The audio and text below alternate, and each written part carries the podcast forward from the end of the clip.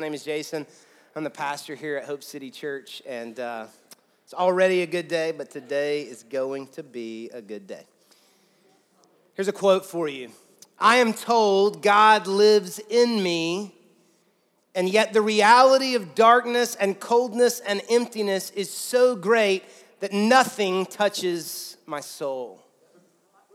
Let me read it again. I am told God lives in me, and yet the reality of darkness and coldness and emptiness is so great that nothing touches my soul. Now, before I tell you who wrote that, I want you to think in your mind the type of person that you think would write and say something like that. When, when we hear those words, darkness, coldness, emptiness, that, that someone has, uh, uh, has disconnected from their soul, maybe we would assume that these words belong to someone who is struggling to have faith, an agnostic or an atheistic person who is struggling to have faith in God. Or maybe we would assume that these words belong to somebody who had faith, but now their choices in life had put them in a situation where they were struggling to believe that God is good because life is not good when we read those words, maybe that's what we think and relate to the, the author of the words. But what if I told you that the author of these words was Mother Teresa? It was from her journal. She wrote these words, and it's always interesting when we're able to get a sneak behind the curtain of someone that we respect and we revere. Because when we get a look behind the curtain, we find out that they're not superhuman. We find out that they struggle with the same things that we seem to struggle with doubt, anger, bitterness, unforgiveness, fear. And we shouldn't be shocked by now, but we still usually are. But we shouldn't be because we should know that life is a struggle for everyone. Life is a struggle for everyone, even, even Mother Teresa. Today, we're continuing our series, How to Hear God's Voice. We have been teaching through this series since the beginning of the year, and it's just a series about looking in the Bible to see how God speaks to you and me. And I don't know how you feel when you hear me say that phrase that God is speaking to you and me. But I hope that it gives you some confidence. I hope that it piques your curiosity just a little bit because you need to know that no matter who you are, where you are, whether you find yourself at a terrible place in life or whether you feel like you're at a great place in life, you need to know that God is speaking to you. That God is, is speaking to you. And the chances are that you, you're not going to hear the audible voice of God. And by that I mean God speaking to you uh, in a, in a voice that you hear in your ear, the chances are good that that's probably not going to happen. It can, and He does speak that way, but the reality is that for most of us in the room, God is speaking, but He's speaking to us in other ways besides the audible voice. And this series has been about looking at those other ways that we find in the Bible. We're not making them up based on some person's experience. We're going to the Bible and finding these other ways that God speaks to you and me because He is speaking. He's speaking to all of us. And let me just give you those six ways that we've been looking at. This is week five, so we have this week and one more. But for the last six weeks, we've been looking at these six ways that God speaks to you and me other than His audible voice. We talked about the Bible that God speaks to us through the Bible. It's the most consistent, reliable way to hear the voice of God. You read the Bible, God will speak to you. We talked about desires. Pastor John did an amazing job talking about desires. We talked about people, that God uses people to speak to us. Last week we talked about doors and signs. If you're one of those people that gets really excited about, you know, looking for a sign, I would encourage you to, to, to, to listen to last week's uh, podcast. And then we have two more. This week we're going to be talking about pain, and then next week we'll close out the series by talking about promptings. Six ways God speaks to you and me the Bible, desires, people, doors, pain, and prompting. So today we're looking at that fifth way, but it's probably our least uh, favorite way. It's probably the way that, that we would least choose to hear the voice of God because today we're talking about pain. Everybody say pain. pain. Today we're talking about, about pain. No pain, what? No gain. No pain, no gain. You know where that, that became famous? I don't know if you know this or not, but the, the phrase no pain, no gain got its notoriety in 1983 on a workout VHS tape by Jane Fonda called The Original Workout. Come on, I dig deep for these now, okay? The Original Workout by Jane Fonda. But the origin of the statement, no pain, no gain, really came from a second century Jewish rabbi. And this is how he said it. The origin was this according to the pain is the gain. According to the pain is the gain. Here's why God speaking through pain is so significant for you and me. Because if God speaks to us through the Bible, we can avoid it. If you don't want to hear God speak to you through the Bible, don't read the Bible. Don't come to church and hear the Bible taught. If God speaks to us through people and promptings and doors, we can ignore it. Even though we feel like God is speaking to us, we could say, No, that's not God. I'm not listening to that. I don't want anything to do with that. But there is no way for you and me to ignore pain. And the reason that pain is a significant way that God speaks to us is because it is unavoidable and unignorable. We are forced to listen for and search for God in the middle of, of our pain. And let's be honest for us, most of us would choose the philosophy no pain, no pain. Not no pain, no gain, no pain, no pain. But God's plan for your life and God's plan for my life will not be found on the path of least resistance. You got to know that. You got some dreams in your heart. You got some big prayers in your life. You got some places you believe God may be taking you. I can guarantee you today you will not find it on the path of least resistance. C.S. Lewis said it like this He said, God whispers to us in our pleasures but he shouts to us in our pain. Now, what I'm not going to do today is I'm not going to stand up here and try to explain to you why you're going through the painful experiences that you're going through. I'm, I'm not going to try to stand up here and explain to you the, uh, you know, all of the dominoes and all the reasons, you know, and all of the, the things that are happening and the silver linings through all the pain that you're experiencing. Uh, there's a time for that. It's just not today. It's not what I'm going to do. Because while sometimes, rarely, but sometimes we're able to know the, the purpose of our pain in the middle of it, and, and sometimes we're, we're able to recognize the purpose of our pain after it in this life, most of the time, you and I will not really know the purpose of our pain on this side of eternity. That it will only be after this life is over and we are with God and we see life through an eternal lens that we will be able to, to see why we went through the things that we went to. But did you know, as hard as this is for you to believe, that when that time comes, that when you view your life through an eternal lens and you see the reasons behind everything that you encountered in your life. Did you know that when you see that, you'll think it's beautiful? You'll think it's wonderful? You won't look at it and, and, and, think that it was unfair. You won't look at it and think that God was being mean to you. You will look at it and recognize that it was beautiful and that God knew what he was doing all along. So I'm not going to stand up here and to explain to you why you have been through or are going through what you're going through. But if I could humbly offer this suggestion to you, I would say that maybe God is trying to say something to you that you wouldn't hear any other way. Maybe, maybe the reason that you are going through a painful season in your life right now is because God is trying to say something to you that you wouldn't hear any other way. It's important when we start talking about pain that, that we categorize pain in the right places.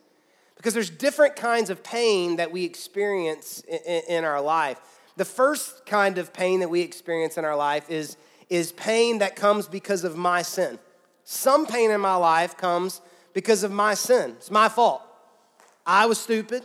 I made bad decisions. I did it the opposite of the way God told me to do it. And so now I'm experiencing pain, anguish, anger, hurt, sadness. Uh, maybe I'm going to jail. Maybe I lost my job. Maybe my wife or my husband left me. And if we're just being honest, maybe we're still in denial. But at some point, we look in the mirror and we say, you know what? That hurt bad, but that's on me. I did that. I did that. And God is gracious to help us but the book of James tells us that when sin is full grown, it gives birth to death. That if I keep doing sinful things, I'm gonna keep getting hurt. I'm gonna keep feeling pain, all right? So some pain in life is because of my sin. Some pain comes from someone else's sin. That's a, that's a second category for us as we're talking about pain. That there are some things in life that are not my fault. I'm trying to do the best I can. I'm doing uh, the best that I can, but, but someone else's decisions and sins has brought pain on my life. Those are those unexplainable, you know, someone you love is hurt or killed in a, in a DUI, someone that you love is unfaithful to you a business that you work at makes a decision, a criminal decision, and, and, the, and the, the business goes bankrupt, and you're wrestling with questions of why, but that would be slotted in the category of some pain in my life is just experienced because of other people's sin. So some pain is because of my sin, some pain is because of other people's sin, but the third category is that most pain comes because of Adam and Eve's sin. Some mine, some others, but most of it comes because Adam and Eve sinned. That they ate that apple and they screwed the whole thing up. They broke the system. And so you and I live in this fallen world. And when God showed up in Genesis after Adam and Eve sinned, he said to Eve, He said, Now you will experience pain in childbirth. And all the ladies said, Amen. or that, you could say that. I'm kidding. And so I think it's interesting that from that moment forward, you and I are birthed into this world out of pain. We enter the world through pain. And the Bible guarantees us, maybe you didn't know this about the Bible, but the Bible guarantees us that in this world we will have pain. Jesus said that. But the Bible also guarantees us that in the next life, when we return, when he returns and we are with him, that there will be no pain.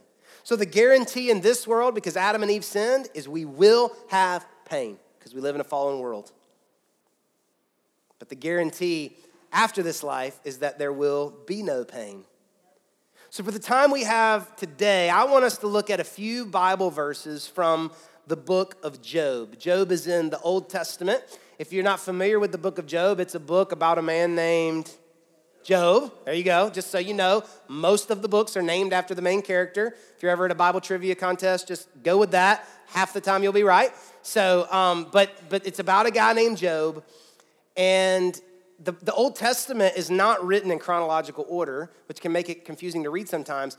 That the story of Job, even though it's later in the book, it actually is one of the earliest stories about God that we have in history. That if you put the Old Testament in order, about eight chapters into Genesis, around the time you get to Noah, that's where you would slot the story of Job. So we're going to learn a powerful principle and lesson from the story of Job, and this is a lesson that has been that has been learned since the very beginning of time. So here's a quick summary. Job is a God fearing man. He's a good dude. He, he's got a great family. He loves God, worships God, lived right. When one day God gives permission, you can go read this. This is right, you can go read it. That God gives the devil permission to mess up Job's life for a very specific purpose. That, that the devil is testing if whether Job's devotion to God is because of the blessings in his life or, or, or if it's dependent possibly on, on circumstances, which I would say is a test that all of us in this room will go through multiple times in our life.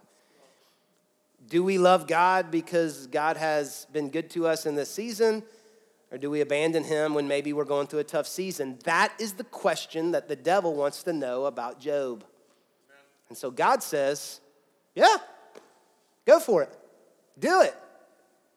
And I know that, that saying that for a lot of you causes this, this philosophical dilemma like, wait a second, that doesn't sound like something God should do. Why would God allow the devil to mess up Job's life? I'm not sure, Jason, that I'm comfortable with that. Why would a God who loves me allow pain and allow tragedy in life just to prove a point? And I totally understand what you're saying. That there is this angst inside of all of us, there is this tension. We're always wanting to know why. We're always wanting to know why. Why would God do that? And so, for, for a lot of people, when you read the story of Job, there is this disconnect, and you want to push back and you want to say, I don't know if I can serve, follow, or worship a God that would allow the devil to mess up someone's life just to test him and to prove a point. I get it. But for me, and I can only speak for me, but for me, when I read the story of Job, it's actually the exact opposite feeling that I get. I understand that some people push back and say, I'm not comfortable with that, with God acting like that, but for me, it draws me in. And it gives me this, this comfort in knowing that I serve a God and I worship a God who is so in control and so big and so powerful that if the devil ever wants to mess with me, he's got to check with God. I love that. I love that that God is so in control and the devil is so powerless that he's got to get God's permission to mess with me. And so while some people push away and their response to living in this fallen world is to say, well, well, that, that, that has nothing to do with God. Uh, that, that's because Adam and Eve, that has nothing to do with God. God is not connected to that because they feel angst and they can't rationalize that God would allow something bad to happen, they remove God from the equation. I can only speak for me, but I don't find any comfort in that. I would much rather worship a God that I have questions for about why something happened than try to worship a God that when I face something awful in life, my response is to say, God had nothing to do with it. God didn't know that was gonna happen. God was not anywhere around that situation. So some people will run to that and say, well, no, no, no, God, this is, this is separate from God. I don't want to face anything in my life that's separate from God. Nothing is separate from God. So we have this choice that Job has in this story where we have to decide is the idea that we would go through something painful, does it push us away from God because we can't understand why? Or does it draw us closer to God because He is so in control? that every tear that we cry and every pain that we feel crosses by his face and his desk? It's a powerful, powerful question we have to face. And so, what happens to Job in this story feels unfair. And what happens next, heads up, spoiler, it's awful. It's terrible. The devil comes in with God's permission, and Job loses everything but his wife. He loses all his property, he loses his wealth, he loses his children, his body breaks out in sores. And so the devil uh, conceives of this plan to, to make Job as miserable as possible, which I've always wondered if that was the plan. Why leave the wife? She must have been like some lady. I don't know. Like, if the plan was to make him miserable and the devil's like, take everything, no, leave the wife, like, just leave her, that would be, that would be that would help the situation a little bit. I don't know. Anyway. Now, I just summed up for you the, the first two chapters of the book of Job. That's in there. You can go read it. It's there, one and two. This is all happening. Conversation between God and the devil and Job and these questions that we all wrestle with. But Job is a 42 chapter book. And so there are 40 more chapters in the story. And all 40 chapters it's dialogue, it's conversation that Job is having with himself, that Job is happening, having with his friends, and that eventually Job has with, with God. And it is the perfect story. It's the perfect book for us to go to and to run to. When we are experiencing pain.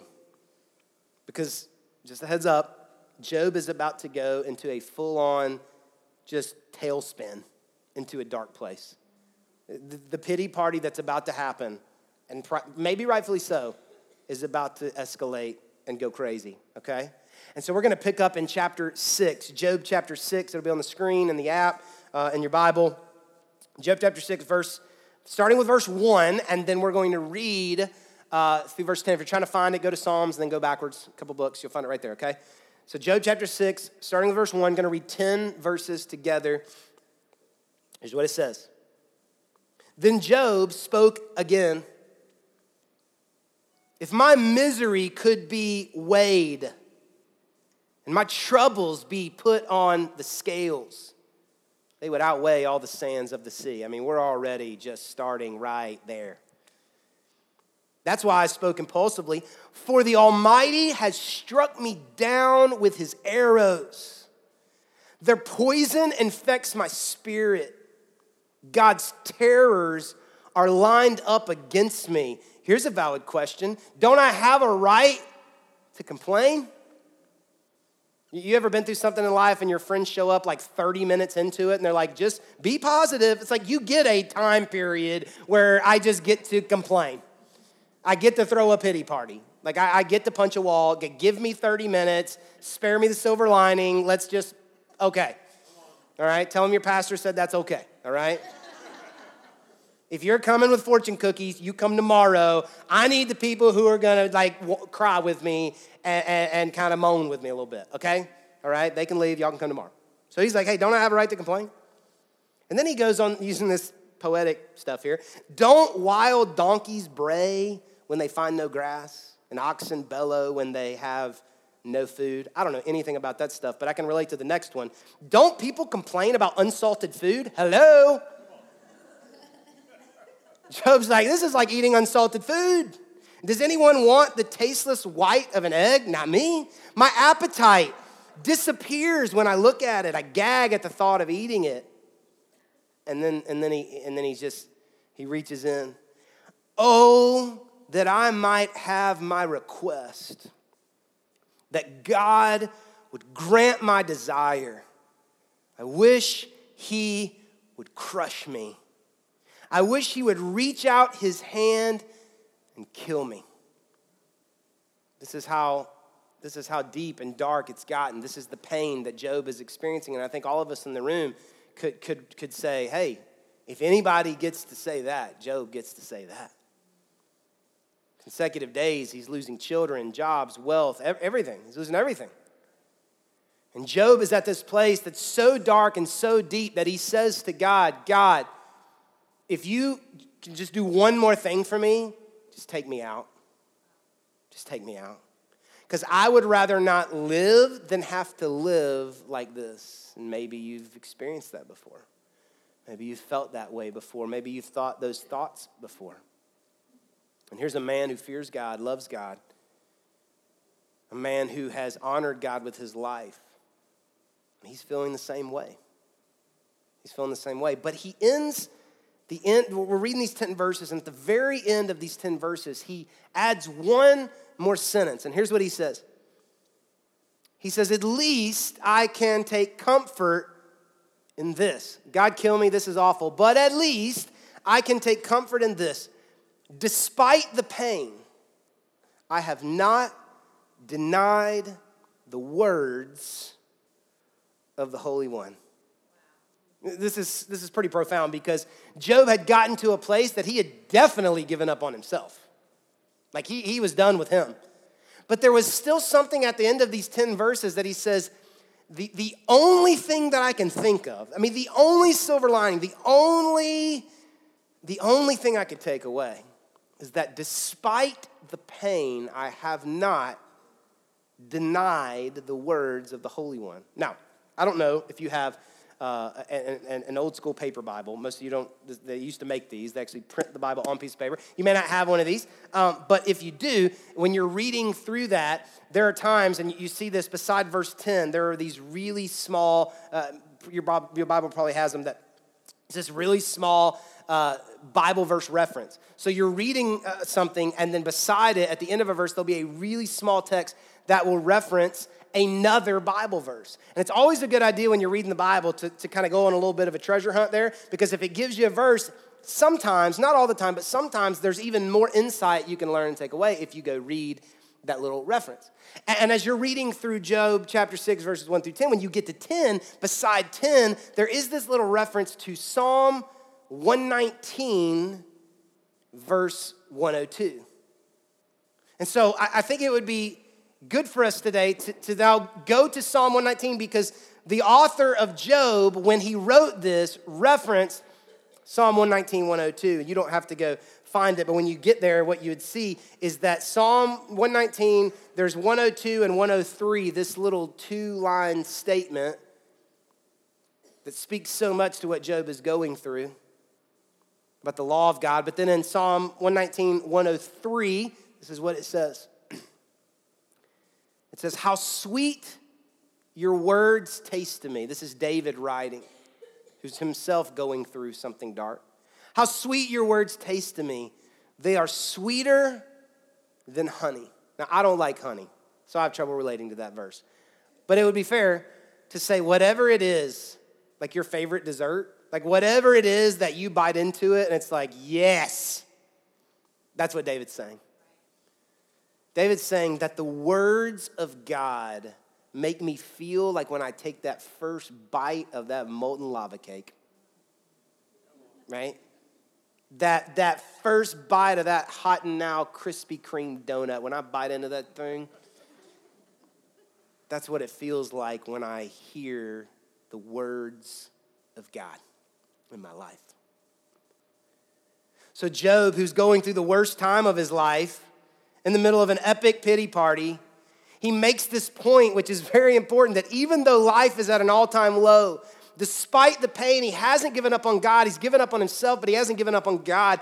And when things are the worst, Job is saying that God's word, which is his, the Bible, the, the, the consistent, reliable, Word of God, that God's Word and God's words, which are the continuing voice of God that He speaks to you and me, that when life is at an all time low, despite the pain, God's Word and God's words are the only thing that brings that sense of, wow,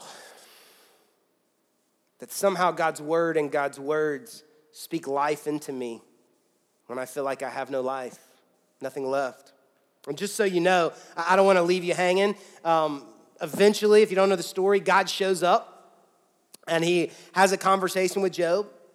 And eventually, Job comes out on the other side of the worst time of his life. And at the very end of chapter 42, 42 chapters later, the very end of the story, this is what it says about Job it says, So the Lord blessed Job in the second half of his life, even more than in the beginning. And then it says, Job lived 140 years after that, living to see four generations of his children and his grandchildren. I love that. I love that. It does not mean that there was not a day that went by that Job didn't think about the worst time of his life. It doesn't mean that there was, wasn't a day that went by that Job didn't think about the kids that he lost that God redeemed it, blessed him, and that the second half was better than the first half, but you know that there were still days, regardless of the blessings of God, that he still thought about the most painful season of his life. But Job, looking back on the most painful season of his life, at the end of his life, would say the same thing that you and I at some point will say about our painful seasons. That I wouldn't choose it, but I wouldn't change it. I wouldn't choose it, but I wouldn't change it. Like if you're giving me a heads up and you're letting me make the decisions for my life and what I have to go through and not go through, I would never, ever, ever choose to go through what I went through. But now that I've been through it, wouldn't change it because I didn't even realize it, but God was doing something. son of a gun, Jane Fonda was right. Pain is gain. Eventually, God uses pain to speak to you and me.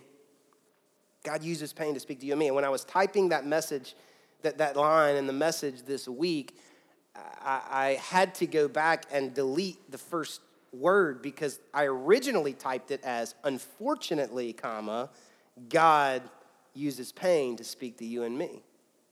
But I had to go back and delete the word unfortunately because that would not have been, been right. It's not unfortunate. It's not unfortunate. We serve a God who loves us so much that he refuses to let us stay the same. And without pain, let's just be real, most of us would just maintain the status quo. You know when we change? When we have to. And so without pain, we maintain the status quo. And God blesses us with bruises so that we can know Him like only someone who has walked through the valley of the shadow of death. You know why everybody likes David in the Bible so much? Because David went through a lot. He went through a lot. You know why nobody really likes Samson? Dude was soft. He never went through nothing. Right? So God speaks to us through pain. And my prayer for you as your pastor is not that you would live a pain free life. You just need to know that. My prayer for you is not you would live a pain free life. My prayer for you is that you would learn to hear God's loving voice in the middle of the pain, in the middle of it. And so when you are and when you're walking through life's most painful moments, let me give you three questions that you need to be asking. You're walking through life's painful moments. Maybe you're not, but you know that you will eventually. You need to write these down. Three questions that you need to be asking, whether you're going through it right now or you will go through it soon. Three questions you need to be asking God when you're walking through the most painful moments of your life. Number one, first question God, what are you trying to teach me? God, what are you trying to teach me? Let's not be so focused on getting out of circumstances that we don't get anything out of them. God, what are you trying to teach me? Here, here's my prayer God, if you're taking me to school right now, I do not want to have to retake this class. So, whatever I need to learn, I'm in. I'm in. And for some of us in the room, we keep bumping up against the same wall that we've been bumping up against for the last 20 years because we will not learn what God is trying to teach us through our pain. So we keep facing the same pain over and over again. It's got different characters, it's got different themes in it, but at its core, it's the same. It's the same. Some of you in here, you are in bad relationship after bad relationship after bad relationship. Over and over again. And then you you get hurt and it, it hurts and you say i'm never going to do that again. I don't know why this always happens to me. As as sensitively and compassionately as i can say this without making fun of your situation i know why it keeps happening to you.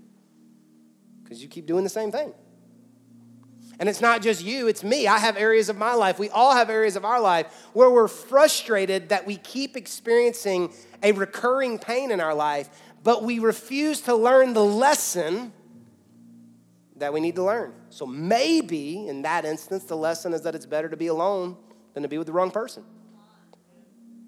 Maybe the lesson is it's better to be alone and wait on the person God has for us than to go find somebody at some place where the kind of spouse we want doesn't hang out. It's a different sermon, but we'll get there. Maybe the lesson is every time I borrow money, it ends badly.